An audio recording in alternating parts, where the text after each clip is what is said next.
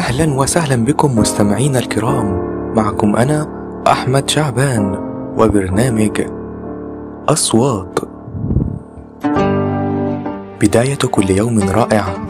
دائما يكون على صوتك يا أمي. لطالما انتظرت طرقاتك المنخفضة على الباب لتوقظني لتناول الإفطار سويا. لا زلت أتذكر كل ذلك. ابتسامتك ضحكتك إنهن المؤنسات الغاليات. وفي غربتي الآن تلك الذكريات هي مؤشر على استمرار حياتي. دعائك كل يوم وكل ليلة لي في كل صلاة هي التي تنقذني. وعندما يصيبني الألم كانت حنيتك تسبق الدواء.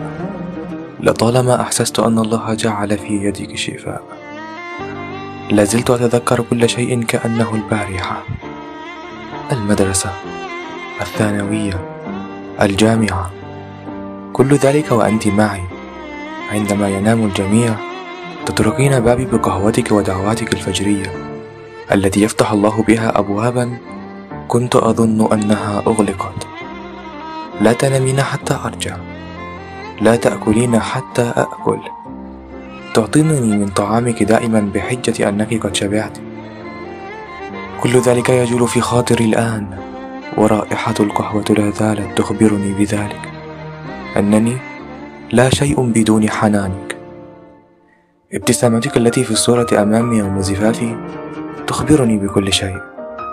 يا ليتني أستطيع أن أحتضنك الآن لأخبرك بكل شيء.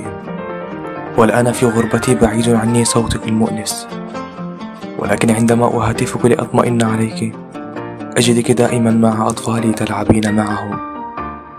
وذلك ما يجعلني صبورا بعض الشيء كم أنا مشتاق لك؟ وأدعو الله أن يجمعني بك قريبا. يا من حملت همي من يوم ولادتي حتى غربتي. أحبك أمي.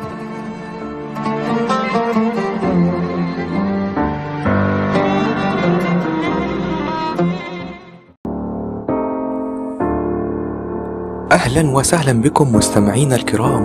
معكم أنا أحمد شعبان وبرنامج أصوات. بداية كل يوم رائع. دائما يكون على صوتك يا أمي. لطالما انتظرت طرقاتك المنخفضة على الباب لتوقظني لتناول الإفطار سويا. لا زلت أتذكر كل ذلك. ابتسامتك ضحكتك إنهن المؤنسات الغاليات. وفي غربتي الآن تلك الذكريات هي مؤشر على استمرار حياتي.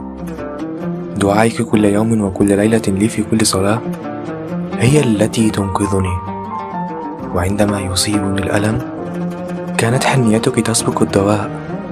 لطالما أحسست أن الله جعل في يدك شفاء. لازلت أتذكر كل شيء كأنه البارحة. المدرسة. الثانوية الجامعة. كل ذلك وأنت معي.